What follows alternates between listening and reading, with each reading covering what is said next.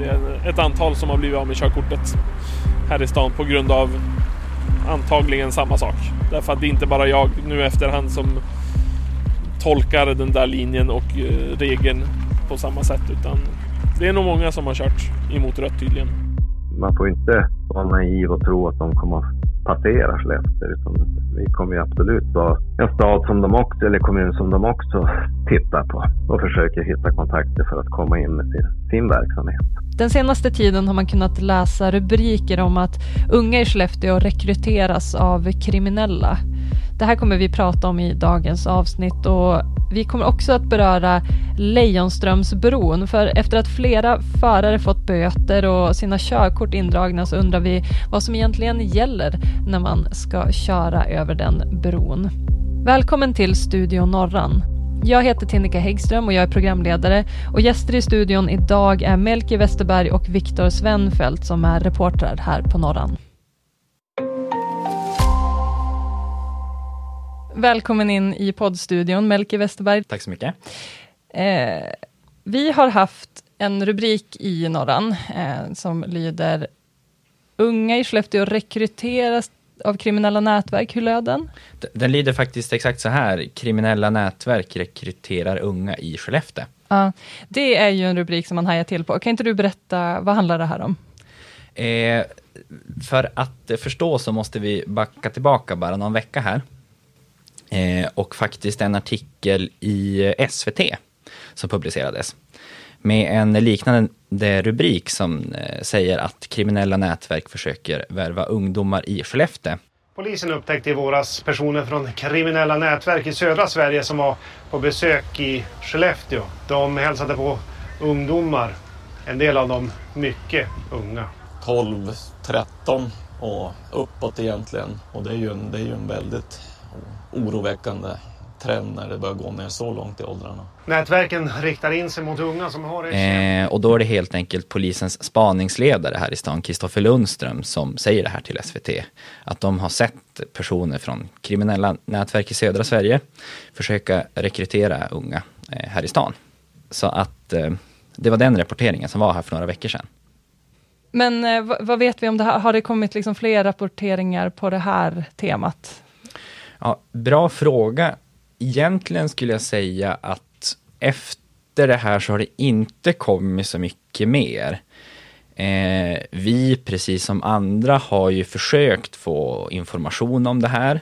Eh, vi har varit i kontakt med polis, vi har kollat runt även i liksom, den kommunala organisationen. Och det vi har fått veta är väl lite att eh, det är någonting som det pratas om på många olika håll.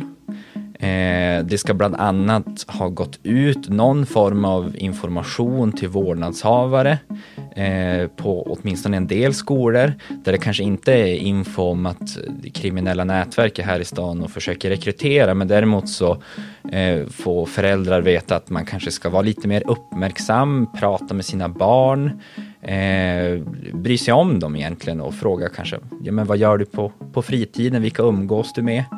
Eh, så att inga tydliga signaler på det, men däremot så verkar det vara en fråga som är, diskuteras mycket runt om i kommunen på olika håll. Och I slutet av förra veckan så var det en annan aktör som slog larm. Eh, vill du berätta lite mer om det? Ja men precis. Eh, det var i torsdags, fick veta det när jag kom in här på fredag morgon, att eh, Moren BK, fotbollsföreningen, hade skickat ut ett mejl till sina medlemmar Eh, där de varnar, eh, eller de skriver så här i mejlets rubrik att det har förekommit försök att värva personer för att sälja droger. Eh, där de vidare skriver att äldre personer ska ha hotat yngre personer på Skogsvallen i mitten av förra veckan Eh, för att få dem att eh, sälja droger. Och det här skickades då ut till eh, medlemmar helt enkelt i klubben. Hänger de här sakerna ihop? Det här som vi har hört spaningsledaren Kristoffer Lundström säga till SVT och det här larmet från fotbollsklubben. Hänger det ihop? Det är en väldigt bra fråga och det är nog en fråga som väldigt många i stan har velat få svar på den senaste veckan.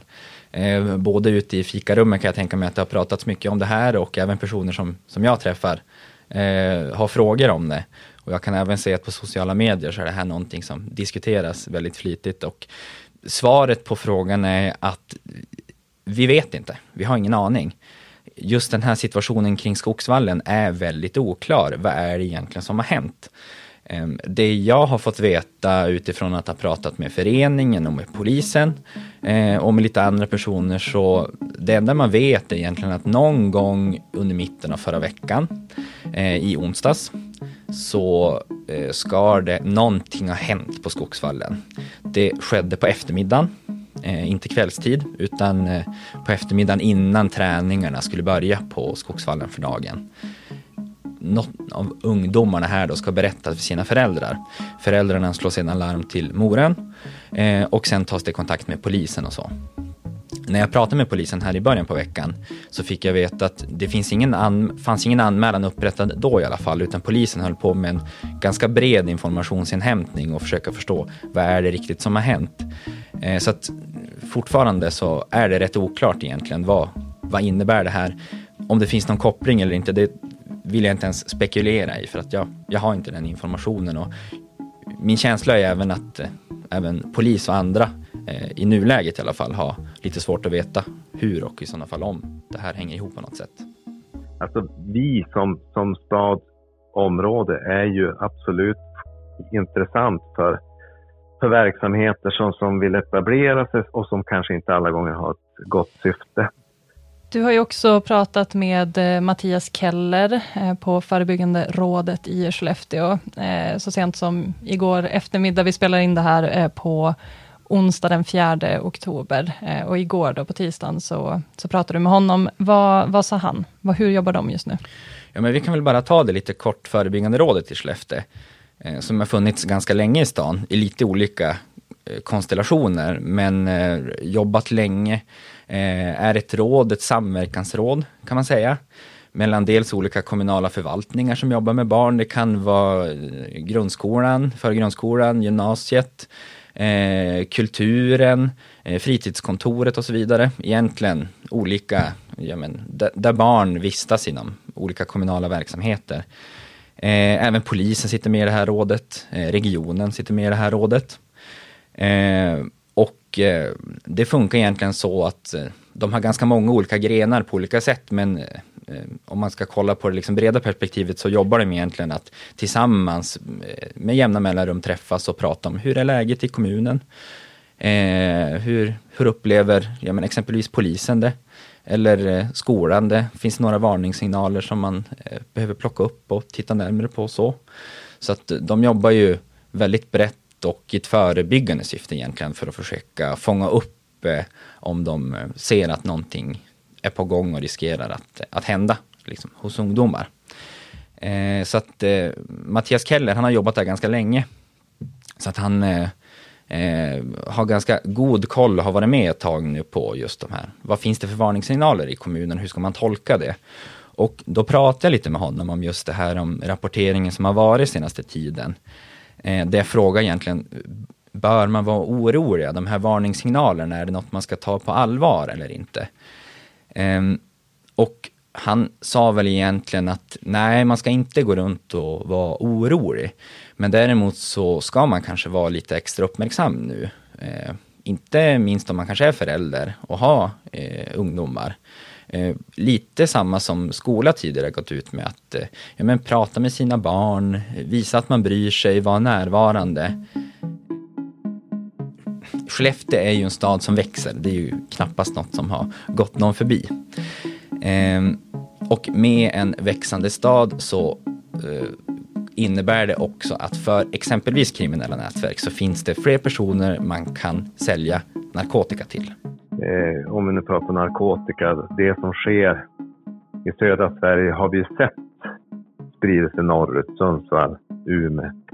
Eh, och, och, vi, man kan befara också givetvis att, att Skellefteå är ett område som, som de vill etablera sig på.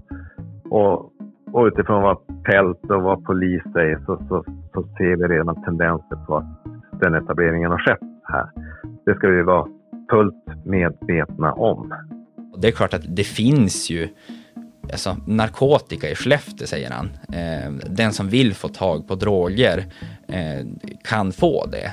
Men det är å andra sidan inget nytt. Alltså, droger och narkotika är väl någonting som har funnits både i, i Skellefteå och i stort i kommunen under en lång period.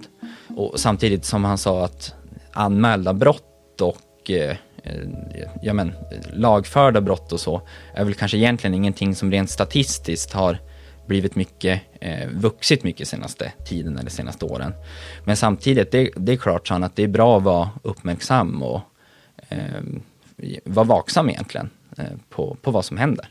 Sen, sen tycker jag inte att man ska eh, måla allt i svart heller. Alltså det, vi, har, vi har mycket som är bra i Skellefteå kommun. Alltså utifrån, om vi tittar på brottsstatistik så ser vi att den är ganska jämn över tid om vi pratar om föreningslivet, om vi pratar om de förebyggande insatserna som bedrivs i vår kommun, eh, förenings, alltså fritidsgårdar, väl utbyggt i vår kommun. Så vi har många resurser och, och egentligen ganska, alltså väldigt goda uppväxtvillkor för våra barn och unga. Vi kan ju konstatera att vi vet lite grann, men det är mycket som vi inte vet. Men Melker, du kommer ju att eh, fortsätta bevaka den här frågan, eller hur? Ja, absolut. Eh, det här är ju någonting som både jag och andra kollegor nu ska försöka sätta oss in i ännu mer här framöver.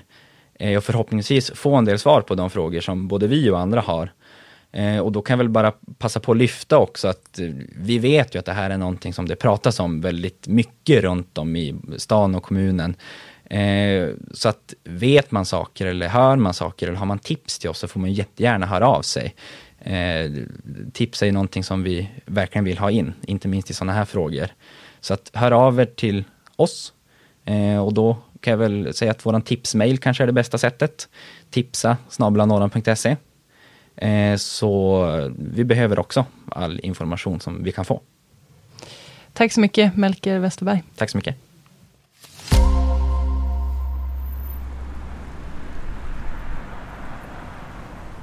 När jag eh, har passerat bron, Lejonsundsbron och kommer upp till eh, Landskyrkan så blir jag invinkad av en polis. Eh, när jag kör in och stannar så kommer han fram och frågar varför, om jag vet varför jag har blivit stannad. Och då säger jag nej. Eh, för att jag följde strömmen och allting kändes bra. Blev lite paff. Eh, och eh, ja, sen kom det lite följdfrågor om eh, det var min bil etc. etc.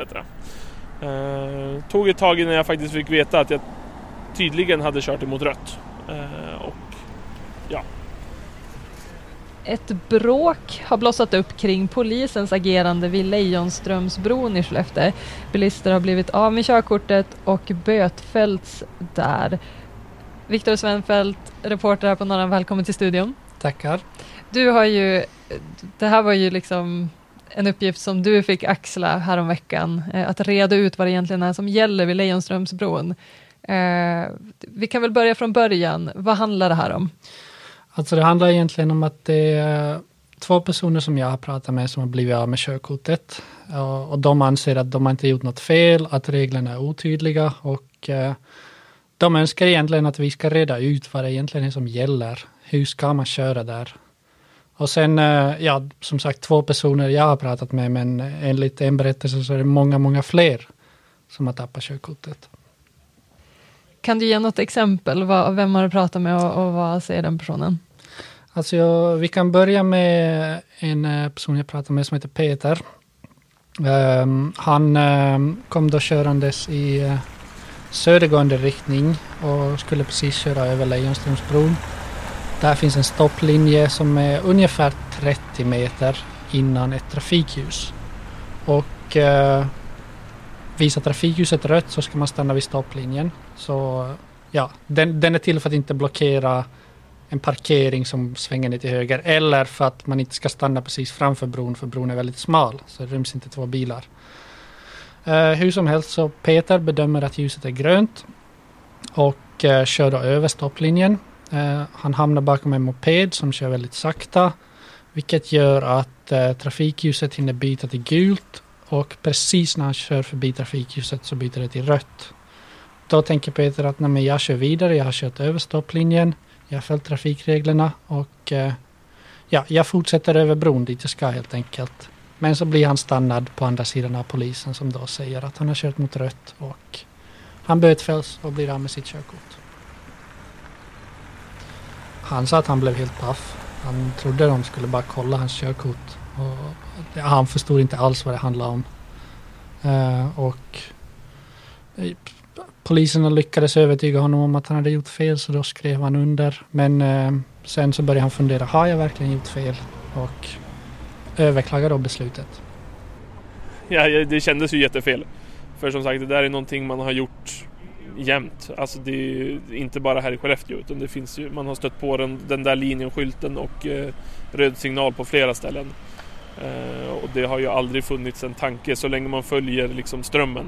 Är det någonting som gör att man faktiskt står stilla i, om det har varit rött i 30 sekunder, en minut, ja men då får man ju backa tillbaks för då kommer ju mötande. Men så länge man följer strömmen över linjen när det är grönt och sen slår över till rött, så, så länge det rör på sig, då kör man ju. Det är allmänt vetande skulle jag säga. Och så har du pratat med Christian som vi hörde alldeles nyss här berätta om eh, hur han också blev eh, stoppad av polisen där och blev av med sitt körkort. Är hans historia liknande? Den är väldigt liknande. Han uh, kör från andra hållet. Så han kör alltså norrgående längs vägen och men alltså situationen ser väldigt lika ut. Det beror, alltså oberoende av vilket håll du kommer ifrån. På den sidan som Christian kör ifrån så finns det också en stopplinje som är långt innanför ett trafikljus. Och eh, han gör som Peter då, han kör över linjen eh, för att ljuset är grönt. Det här är ju hans berättelse. Eh, och sen eh, precis innan han ska köra upp på bron innan trafikljuset så eh, bromsar bilen framför honom in. Eh, det var ett tyngre fordon så jag vet inte om han kanske berättar det här men att det, om det var någon försiktighetsåtgärd eller något sånt som gör att den bromsar in. Vilket gör att uh, ljuset då hinner byta till rött innan han passerar det. Uh, men han följer trafiken och uh, kommer till andra sidan bron där polisen stoppar honom och tar hans körkort.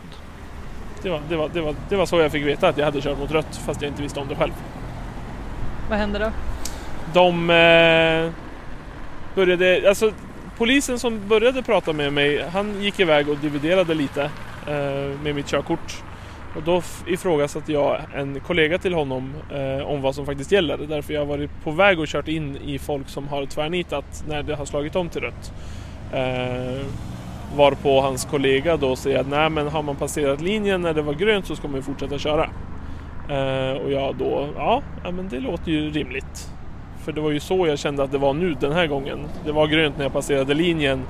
Eh, sen när det är rusningstrafik så var det mycket folk på bron vilket gör att hela kön då måste ju bromsa in. Man vill inte köra 30 när det är barn och hundar ute på bron.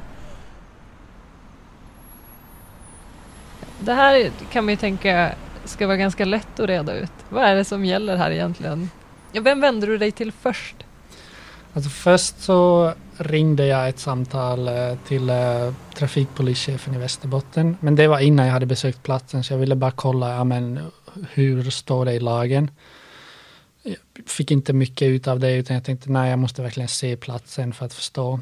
Eh, så jag var där och kollade och gjorde en intervju och sen när jag körde tillbaka så stannade jag vid en trafikskola. Och pratade med en trafiklärare då och så beskrev jag situationen som, eh, då var det Peters situation, eh, vad som hade hänt honom och så frågade jag, men hur hade du gjort, eh, vad tycker du om det här? Och vi kan ju börja där, han säger att hade han kört över stopplinjen när det är grönt och ljuset byter färg så hade han fortsatt köra. Så det är alltså en trafiklärare. Han säger också att hade han varit i Peters situation så hade han överklagat. Så ja, och Peter och Christians situation är väldigt liknande. Och båda de eh, tänker överklaga, visst är det så? Mm, precis. Okej, okay, så en trafiklärare eh, säger jag, jag hade gjort som dem. Jag hade ja, grönt vid stopplinjen, fortsatt köra, inga konstigheter. Eh, men alla håller inte med. Nej, det... Um, sen vände jag mig, ja, vände mig till polisen då. Um, vad heter han? Magnus Holmqvist. Han är um, chef för uh, trafikpolisen i Västerbotten. och fråga, då ställde jag honom samma frågor. Ja, men säg att du kör över stopplinjen när det är grönt och ljuset byter färg. Hur hade du gjort? Och han säger då att han hade stannat.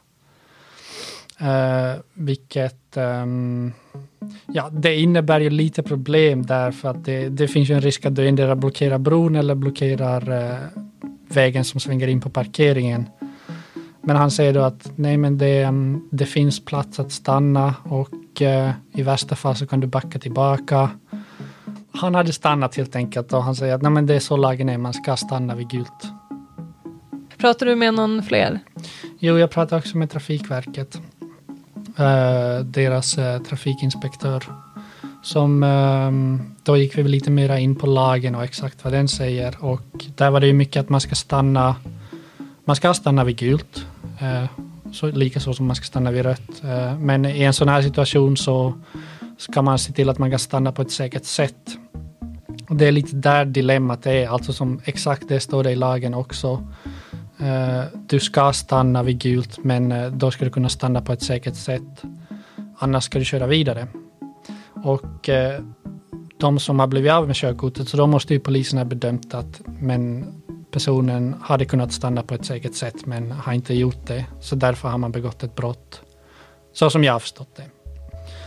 Eh, och eh, ja, samma fråga ställde jag till trafikinspektören eh, han var lite svårare att få svar från för han säger att han hade aldrig hamnat i den situationen. Vilket, ehm, och det beror då på att han säger att det handlar om att man måste planera sin körning och ehm, ja, vara i framkant med att se vad som, vad som håller på att hända helt enkelt. Alltså att man ska förutsätta att nu har det varit grönt ett tag, då borde den slå om till gult snart. Typ så. Ja, exakt den frågan ställer jag också. Så då, eller funderingen och så säger ja, men om du, om du ska vara helt säker på att det aldrig kan hända så då måste du stanna när det är grönt. Och det sa han ju att nej men det ska jag inte göra. Men eh, där är ju ungefär fyra sekunder mellan stopplinjen och trafikljuset så det finns ju en, en väldigt rimlig chans att det kommer hända att du kör över stopplinjen när det är grönt och sen byter det till gult. Det var lite svårt att få svar exakt hur han hade gjort då. Men eh, jag tog situationen eh, eller jag vände lite på det och sa, ja men om ni är ute på ett eh, körprov och eleven kör över linjen när det är grönt och det byter till gult. Hur hade ni gjort då? Och då sa han, men då hade vi nog låtit personen köra vidare. Just det. Så ungefär något i den stilen, svarade han. Men vad betyder det här för mig då? Eller liksom för, för trafikanter? Vem, vi får ju lite olika bud här. Ja, det är det som är svårt också. Det sa trafikläraren att det, det är mycket tolkning i trafikregler och lagar. Uh, och det kan man ju tycka att ja, men det kanske behövs utrymme för tolkning, men man tycker det ska vara så klart som möjligt. Att man ska veta hur man ska köra för att inte göra fel. Och eh, tyvärr så kunde jag aldrig riktigt få klart Eh, klart besked i hur man egentligen ska göra. Um, innan, innan jag började på med det här så kändes det inte osäkert alls. Då kändes det, ja men jag har kört över linjen när det är grönt, jag ska fortsätta men nu vet jag faktiskt inte hur jag hade gjort.